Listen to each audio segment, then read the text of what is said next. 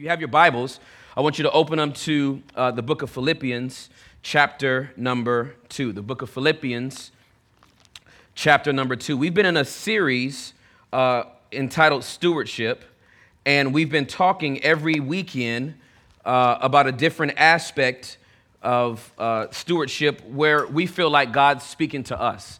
Uh, and today, uh, if you're taking notes, and you should because nerds rule the world, um, if you're taking notes, uh, this weekend, uh, which would be the final weekend for this series, is Steward This Season. Steward This Season. Now, I'm, I'm, I'm speaking uh, to everyone that's here tonight, whether it's your first time visiting or whether uh, you're a resident of our community. Um, but I'm going to really be addressing some things that have to do uh, with the season that we're in here at Embassy City Church. And I want to talk about some of the things that have happened this year and how I feel like uh, the Lord wants us to steward all that He is doing in our church going into the new year of 2017. So, uh, steward this season. Now, there was a, um, uh, a message that Alan Kelsey spoke two weeks ago. How many heard uh, Alan Kelsey's message? If you haven't heard the message and you're a resident of our community, I want to strongly encourage you to go listen to that message because I believe that it was one of the most prophetic messages for this church this year. Um, uh, he spoke about uh, the God that is more than enough, and he began to articulate some things as it relates to barriers that we may have in our hearts and in our minds that do not allow us to open up and receive all that God has for us. It was a very balanced message. There was no sensationalism to it. There was no hype to it. It wasn't some goofy prophetic, uh, I'm sorry, prosperity message that everybody's going to go out and be a millionaire tomorrow. But it was talking about moving past the barriers and limitations that you may have in your life so that God can do and be more than enough in every area of your life. Uh, when I heard that message, uh, it just lit a fire in me. And I went, oh my goodness, this is exactly what you're saying to our church. And, and, and when you hear that type of message, you got to ask the Lord, what are you saying to me? And what are you saying to us? And the thing I believe he's saying to us is, steward this season. I'm doing some things uh, here at Embassy City Church that I'm the only one that can get glory for. I'm the only one that can get credit for. And I want you to understand it so you can steward it properly, okay? So that's what we're going to talk about today steward this season. Bow your heads, let's pray over the word, then we're going to jump right in. Holy Spirit, uh, help us to discern this season and help us to steward it properly. In Jesus' name, amen. Philippians chapter number two, uh, I'm going to read the first five, five verses, okay? Here's what it says. Um, uh, is there any encouragement from belonging to Christ? Any comfort from his love?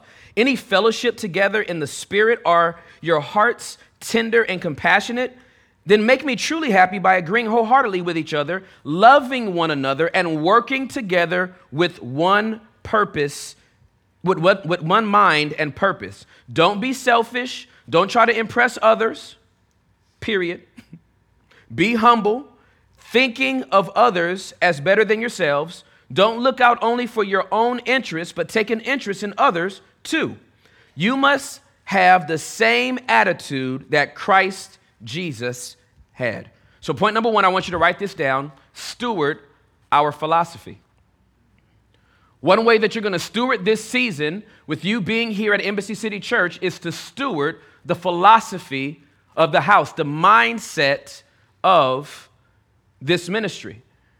The, the same mind that was in Christ Jesus, we want it to be in you, and we want to work together and be in agreement to do all the things that God has put us here in this city to do. And the way that we do that collectively is to steward the philosophy that He gave us for ministry. Now, I was very careful when, uh, when I put down this first point uh, to note that the philosophy of Embassy City Church isn't some like random ideology I came out with. It all centers on biblical principles. So this is not like a good idea that I just thought it would be cool to do a church that had a cafe and then spoke for 11 minutes and then we all did skateboarding. That's an idea, not rooted in scripture. There's no lattes and skateboard parks in the Bible. We're talking about godly principles that you build ministry and life on to create a culture that produces the expansion of God's kingdom. So I want to remind you of what the vision and the mission and the cultural ethos of Embassy City Church is. Now, many of you might say, Well, I went through Engage class, and you, Tim, you say this all the time. I do, and I'll keep saying it because vision leaks. I don't know if you know this or not, but vision leaks. I don't need to ask anyone beside parents if vision leaks. How many times do you have to tell your kids? Anybody, any parents in the room have to speak to their kids more than one time? Now somebody's offended, like, I'm not no kid. not gonna talk to me like a kid, I'm an adult. Yes, you are. And you still need to hear things over and over again, uh, lest you forget that we're reading from the same Bible that we've been reading from since we, give our life, since we gave our life to Him. Nothing's changed. We're just rehearsing the things that we already know so that they stay at the forefronts of our mind. So, the vision of Embassy City Church, okay? The vision of Embassy City Church is to see people changed by the power of God, transformed by walking with Jesus, and impacting the seven cultural mountains of influence arts and entertainment, business, education, family, government, media, and religion. That's the vision of this church.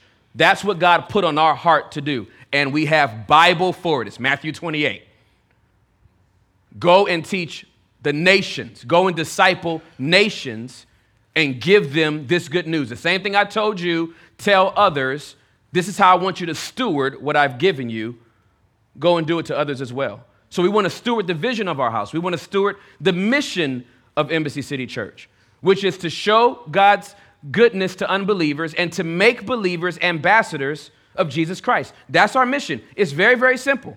Be nice to people that don't know Jesus and be an ambassador if you do know Jesus. It's evangelism and discipleship at the same time. That's what we do here. One of the things I love about this church is that it's not complicated. You do not have to go here for nine months to figure out what we do. You come about three weeks in a row, you'll be like, I pretty much got it. It's a young church. They're just starting off. They're in the 14th month. If you come on a weekend, uh, you're going to have some worship. There's going to be some word. There's going to be some fellowship. These people do not like to leave after service. They don't even have snacks and they still hang around. What is that? That's people bonding because they're finding relationship with each other. And outside of that, right now, if, if, if the weekend's not enough, we want you to be and encourage you to be in a small group because that's how a growing church still feels small is you get in a group. You start doing life with people on a regular basis. That's our mission. It's very, very simple. We want to show God's goodness to unbelievers and make believers ambassadors of Jesus Christ. Then, when it gets down to the ethos of Embassy City Church, that's also something that's very, very simplistic. And this is, this is a mindset and a philosophy that I want you to steward as we go into the new year. And that is this that we are many ethnicities, but we only have one culture, and that's Jesus' culture. I've said this to every single engaged class that we've done. Every engaged class that we've done, I've, I've been the one to facilitate that, that uh, uh, endeavor. No one else has taught that class except me. And when every time we get to this point, there's always someone that looks a little bit like, what do you mean by that? That we are many ethnicities, but we only have one culture, and that's kingdom culture. What that means is very, very simple. We are many ethnicities. Go ahead and look around. We're many ethnicities. But we only have one culture, and that's Jesus' culture. So we don't celebrate Black History Month. We know February is Black History Month. We're just not going to celebrate it here because we want God's kingdom to be lifted up more than someone that's, someone's ethnicity.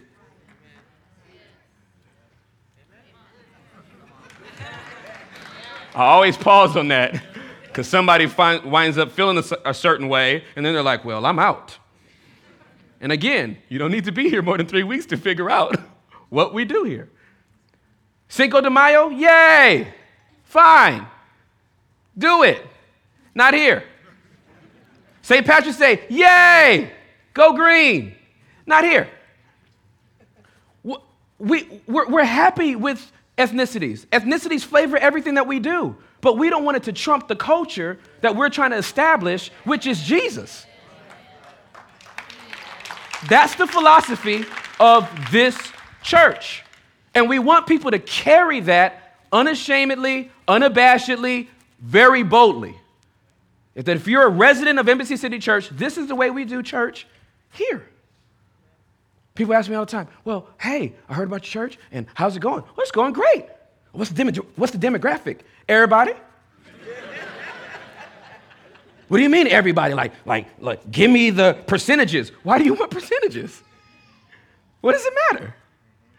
We have African Americans, we have Hispanics, we have Caucasians, we have mixes of people. And then uh, there's a lot of interracial couples that are just falling in here. They're just, uh, just appearing out of nowhere with their beautiful babies. And they're just like, yes, my baby's all of it. Just check all of the boxes.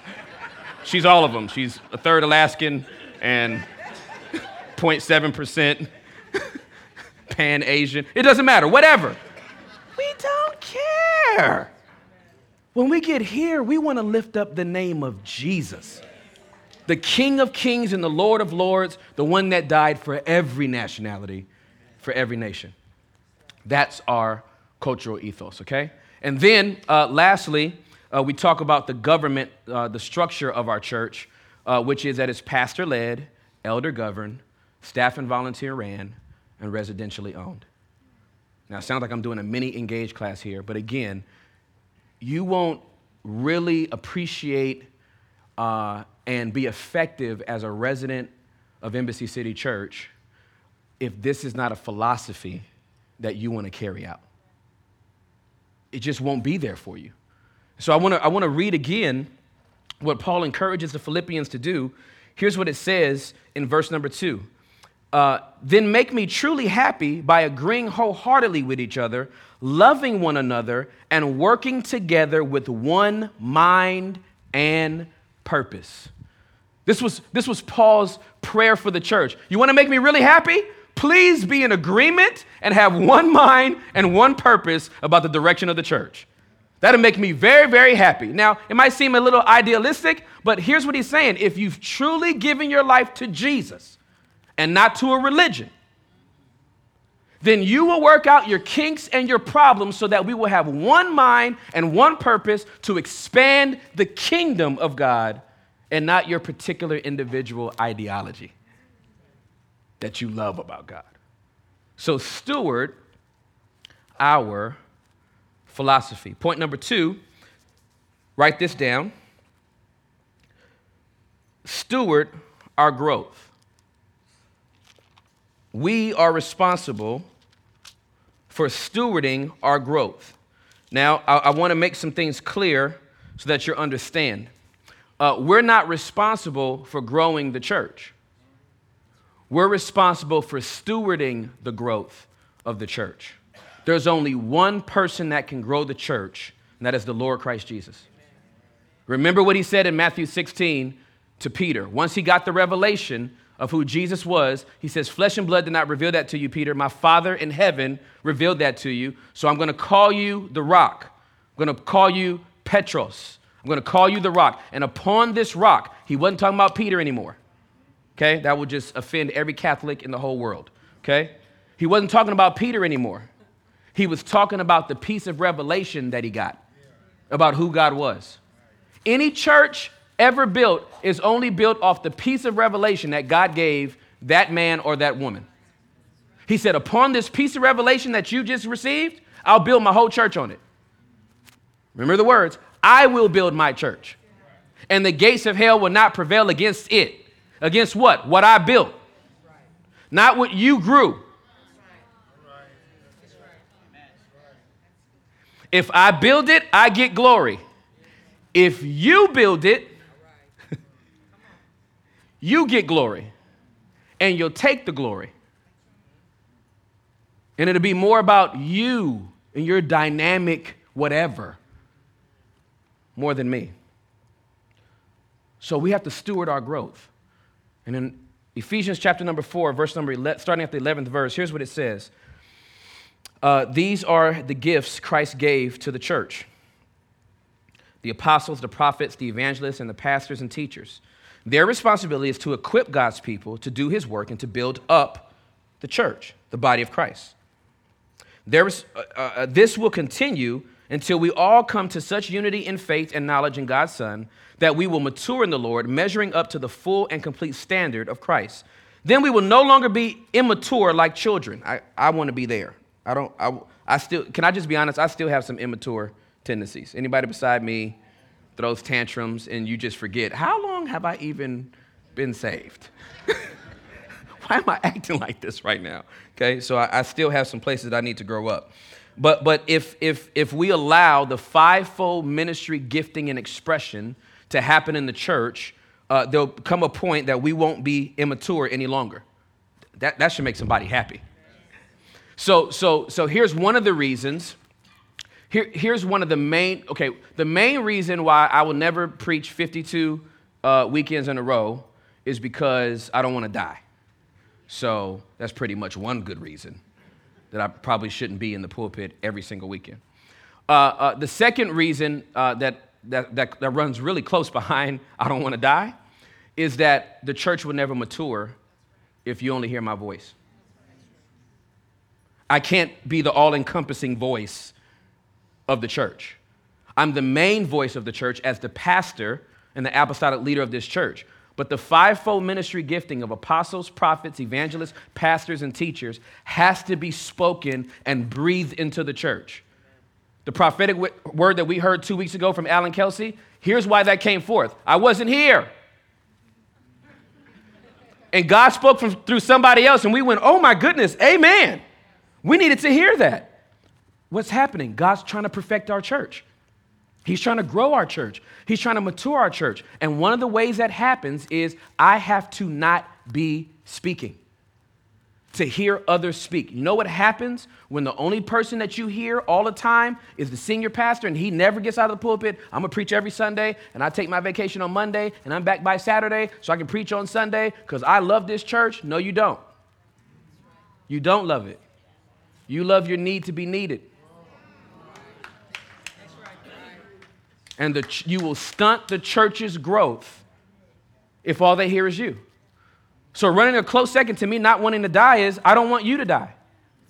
And the way you won't die is for me not to be here every single weekend so God can speak through other voices that help to mature and build his church. So we bring in prophetic voices, we bring in evangelistic voices, we bring in teaching voices, other pastoral voices, other apostolic voices. Why? Because I want the church to grow healthy. I don't want it to swell in an unhealthy way. I want it to grow in a very healthy way. So this is what Paul is saying as he's writing to the Ephesian church. He says, here's, here's the way that's going to grow. We won't be immature. Here's, here's what happens when you're not immature we won't be tossed and blown away by every wind of new teaching. That's so good. We will, be influ- we, we will not be influenced when people try to trick us w- with lies so clever that they sound like the truth. Let me tell you one of the signs of a great maturing church. Uh, uh, when, when something comes in that, that is not truth and the whole church just locks up. I, have been in those church services where a guest speaker came in and he said some stuff, and the whole church just went, Mm-mm. so sorry, sir. I don't know how many more minutes you have, but we're done. I've seen the whole church lock up, and I've seen that, that, that preacher try to just like push through it, and the whole church, no, no, mm. we're not going to be rude and leave, but we stopped listening to you 12 minutes ago. Why? Because a very healthy, mature, strong, growing, vibrant church knows the difference between truth and hype. It knows the difference between the gospel and pop psychology. It knows the difference between a sound word that might hurt going down, but you know is good for your soul, and an itching ear sermon that only wants to appeal to your flesh and cares nothing about your eternal salvation. When you're in that type of church, man, it gets exciting because you're like, yes, this is meat. Yay! See, see, I want to pastor the type of church. Can I just go ahead and tell you this might be so morbid to people, but I want to pastor the type of church where people come to die. I want them to skip in and be like, Yay, kill me. right here. This ego has been on a trip all week. Will you please slay that giant with this book this week? I need it. My lust is out of control. Slay it, Jesus. I'm not coming to church to get a word about how you can benefit me. I want to die so I can benefit you, God. I want to advance the kingdom, not try to see what the kingdom can do for me. I come to church to die. I do. I come to church every weekend. I'm here. You can just lay me out. Now, mine usually happens Thursday if I have to preach on the weekend because it usually kills me before it kills y'all. So this is not like some theoretical thing I'm coming in with. This should work on you. I know it works because it already hurt me. like, well, Lord, they might as well get it too. Since we're a family and all, I shouldn't be the only one feeling this. That type of church grows. That type of church thrives. Those type of people really start living because they really start dying. That's what we have to steward here. So, so, so, so that's that verse. Okay, I'm excited. Um, then it says, instead, we will speak the truth in love. We just covered that. Growing in every way more and more like Christ, who is the head of his body, the church. He makes the whole body fit together perfectly. As each part does its own special work, it helps the other parts grow so that the whole body is healthy and growing and full of love. You should underline that if that's not underlined in your Bible. So that the whole body is healthy and growing and full of love. Would you say that with me? Healthy and growing and full of love. Again, healthy and growing and full of love. One more time, real loud healthy and growing and full of love. That's what the church is supposed to be. A Christ centered church should be healthy, it should be growing, and it should be full of love. Now, there's two ways I want to talk about growth, okay, before we move to the third point. The, the, the two important aspects about growth that I, that I think are significant are uh, spiritual and numerical. And that's the order that I wanted in because I believe spiritual growth should happen before numeric growth. And I get that from the Bible. Jesus had 12 disciples, and he, he, he spiritually made sure that they were growing. After three and a half years of his earthly ministry and him training them and them going through all of their uh, issues and kind of figuring it out, they went from 12 to 120 to 3,000. That's, that's spiritual growth adding, uh, uh, adding and relating to numeric growth. If you get a strong person who gets discipled and Christ centered, you don't have to worry about numbers. I never get discouraged about numbers. I'll, only get discouraged if people are not growing spiritually. Because here's what I know if people are growing spiritually, the numbers will follow because healthy things grow. Now, one, one aspect about stewarding this season that, that, I, that I really want us to realize when that message came about God being more than enough and that He'll give you more than enough, I want you to think about this. Uh, since we've moved into uh, this building as leasees, when we moved in in April as leasees into this building, uh, we went from averaging about 500 people uh, down to about 300. A lot of people couldn't make it on Saturdays and it just didn't work with their schedule. And so uh, with adults and kids, we were averaging about 300 people. Now, uh, we were able, through a miracle, uh, to become owners of this building on October 4th of this year. Complete miracle, right? So we own this building, and we'll be going back to Sunday morning services on January the 1st. Okay? We're still meeting uh, on uh, Saturdays through the rest of this year, and on uh, the New Year's Day, we'll go back to Sundays at 10 a.m. But, but I want you to think about this. Uh, in context to the message that uh, God gave Alan to speak, and in context to where we are right now, if our average attendance with adults and kids is 300, uh, then why would God give us a building that seats 962 people? Why would he do that? I have a friend who lives in Florida that started uh, his church, great church. He's an incredible uh, pastor and evangelist. Started a church the same weekend we did. I asked him uh, through a series of text messages a couple of days ago uh, how he's doing and checking on he and his wife and the church. Uh, they're at four services and they have 2,000 people, and they're meeting in a high school. I mean, it just blew up. God is doing something great there. I believe in uh, South Beach, you can't get saved any faster in any church uh, than my friend's church uh, in South Beach, uh, South Beach, Miami. Uh, and so he needs a building in the worst way because he has 2,000 people. He's having four services meeting in a high school. Uh, we've been at 300 since April, and the Lord gave us a building. What? We weren't bursting at the seams. Oh my God, oh, we, we need, where are we going to go? What are we going to do? We, we were okay. And the Lord goes, No, here. Here's a building that seats 962 people, and you're 300. Figure it out, Tim. Figure it out, Embassy City. Sometimes God waits until there's a big need, then He provides. Other times, He gives you something in preparation for the big need.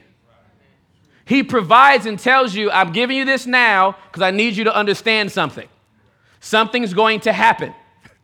There's some people maturing in your church. You're, you're, you're, getting some philosophies down. You're getting some understandings down. So I'm giving you the building now because you're, you're about to grow. And, and I want you to have the right perspective on that. Now, here's why spiritual maturity is important. Because if you're not spiritually mature, you will subconsciously sabotage growth. I like my cozy little 300 church. I can get in and get out. Oh, it's just so cozy. I know everybody. And new people will start coming in, and you won't be like, hey, new person. You'll be like, hey, what are you doing here? That's my seat. You want new people to run really fast? Start marking your territory. It's a sign of spiritual immaturity. That's my seat. I'm always there. Do you, uh, can we grow or, or no? I've actually heard people that pastor churches say, uh, you know, big churches are just terrible. Oh, they're so big. I'm like, how are they? Aren't they supposed to grow? Like, where else would, would you look at your kid? Like, I can't believe you need a new shoe size. Stop growing out of your pants. You're fine right here. Who needs to be four? Three is fine. You're cute and cuddly, cuddly. I can still pick you up. Why would you need to grow anymore? Well, some people have that same attitude when it comes to church. And what I'm telling you is, God didn't give us a building that seats 962 people to stay 300. So He must be preparing us for growth. The only way that we're going to be able to be ready for that type of increase, I'm not saying it's going to happen overnight. What I'm saying is, we have to steward this season. If we steward our philosophy, then we'll steward our growth. And if we steward our spiritual growth, we will be able to steward our numerical growth. Got it? Okay, point number three, write this down. We need to steward our building. This building that the Lord just gave us six acres, 40,000 square feet. We got the certificate of occupancy. Yay, Jesus. We're so happy about that. And I was looking at the numbers on it, and it said that this building, um, uh, the sanctuary can seat uh, 962 people. Uh, the total building at once can handle, if I'm not mistaken, 1,336. Uh, I think it's 1336, okay? Uh, th- that's how much can be in the building before the you know, fire marshal would be like, red flag. Now, uh, well, Tim, you, you must care about numbers. You're so fixated on numbers. No, I care about people. And if you don't know your numbers, you can't steward your people. It's as simple as that. Nobody, nobody has a large family and maybe has six or seven kids and goes, man, after the fourth one, I just stopped even We didn't even name them anymore. It just doesn't matter. I'm not into numbers. I don't care about the last three. That's, I don't want anybody to think I'm into numbers. I don't even tell people I have seven kids because I don't want them to think I'm being a hotshot. There's only one pe- there's only one reason why we count. Because we want to be accountable. There's only one there's only one reason why I want to know how, ma- how many can fit in this building because I want to steward what we have. I never want to put 962 people in this building. I'll have multiple services before we have to do that. But if we don't know how many can fit, then we won't know exactly how to steward.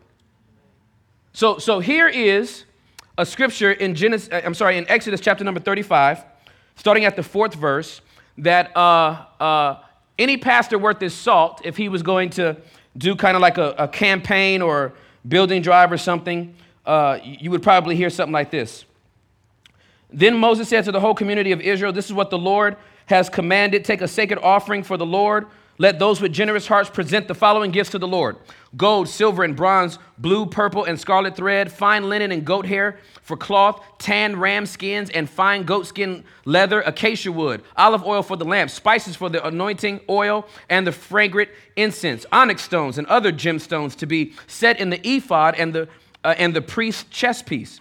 Come, all of you who are gifted craftsmen, construct everything that the Lord has commanded. The tabernacle and its sacred tent, its covering, clasps, frames, crossbars, posts, and bases, the ark and its carrying poles, the ark's cover, the placement of ato- the place of atonement, the inner curtain to shield the ark, the table, its carrying poles, and all its utensils, the bread of the presence, for light, the lampstand, its accessories, the lamp cups, and the olive oil for lighting the incense altar and its carrying poles, the anointing oil and fragrant incense, the curtain for the entrance of the tabernacle, the altar of burnt offering, the bronze grating of the altar and its carrying poles and utensils, the wash basin and its stand, the curtains for the walls of the courtyard, the posts and their bases, the curtain for the entrance to the courtyard, the tent pegs and the tabernacle, the tent pegs of the tabernacle and the courtyard of and their ropes, the beautifully stitched garments for the priests to wear while ministering in the holy place, the sacred garments for Aaron the priest, and the garments for his sons to wear as they minister as priests. So the whole community of Israel left, the, uh, left Moses and returned to their tents.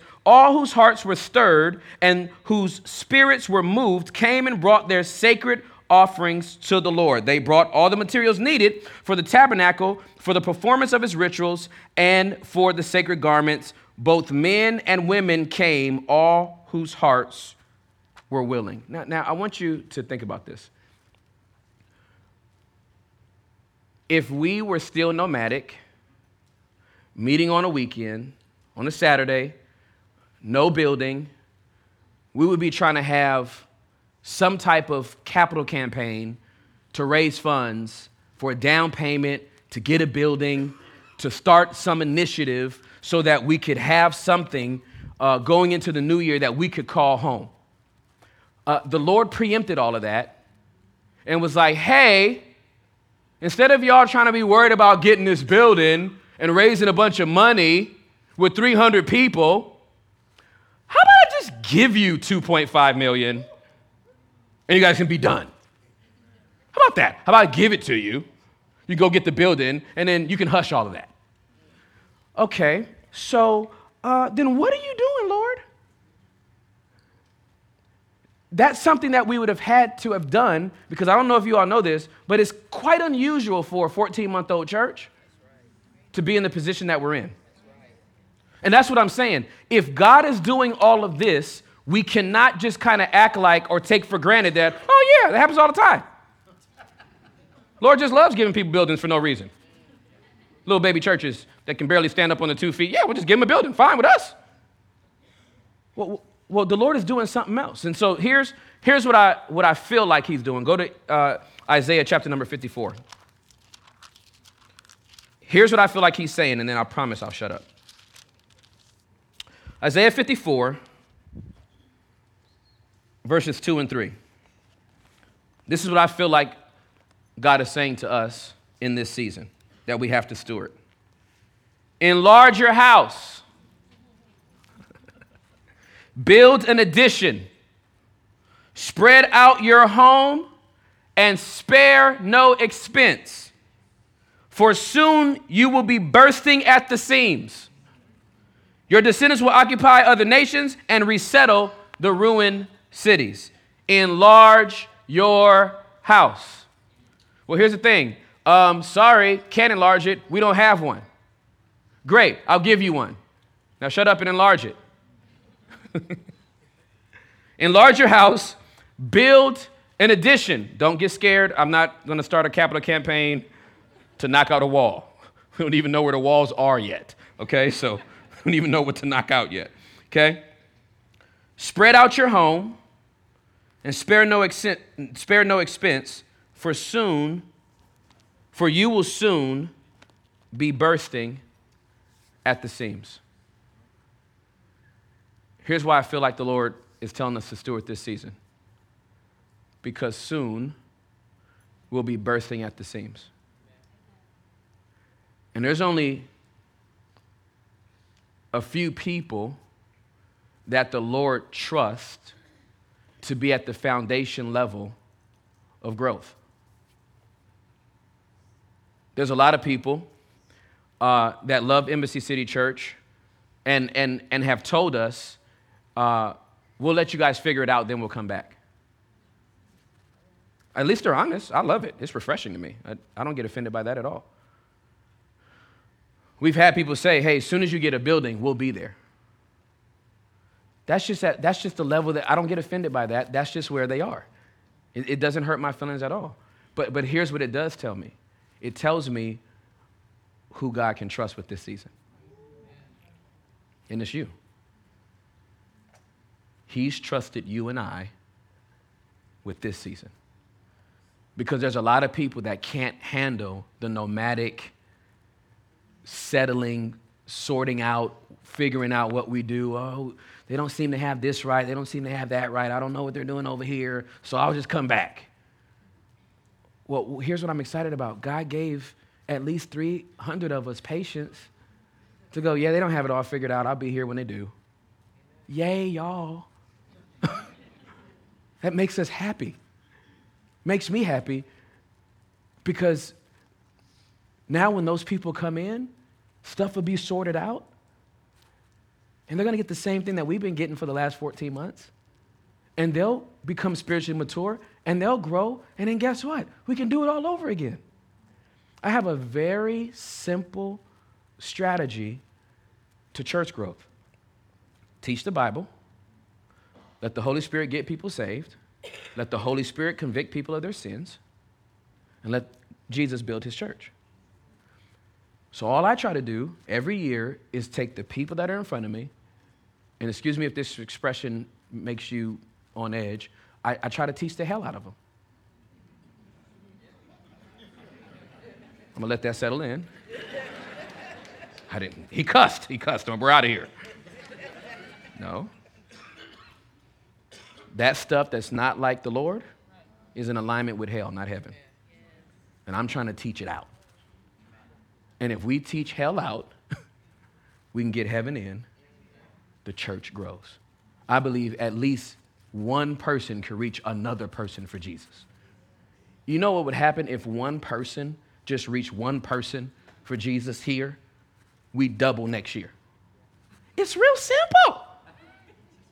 If we do that like for 20 years, it'll be fantastic. So I've never, I didn't, you know, when I was on the phone with my friend, I wasn't like, oh my goodness, you're at 2,000 people. And we're only at 300. You need a building, we don't. Yay, Jesus. You, you were preemptive with us where there's a need that you're going to fulfill for him. You gave it to us in the beginning so we wouldn't be talking about it. But why? Because you want us to be good stewards of this season. So here's what I'm saying.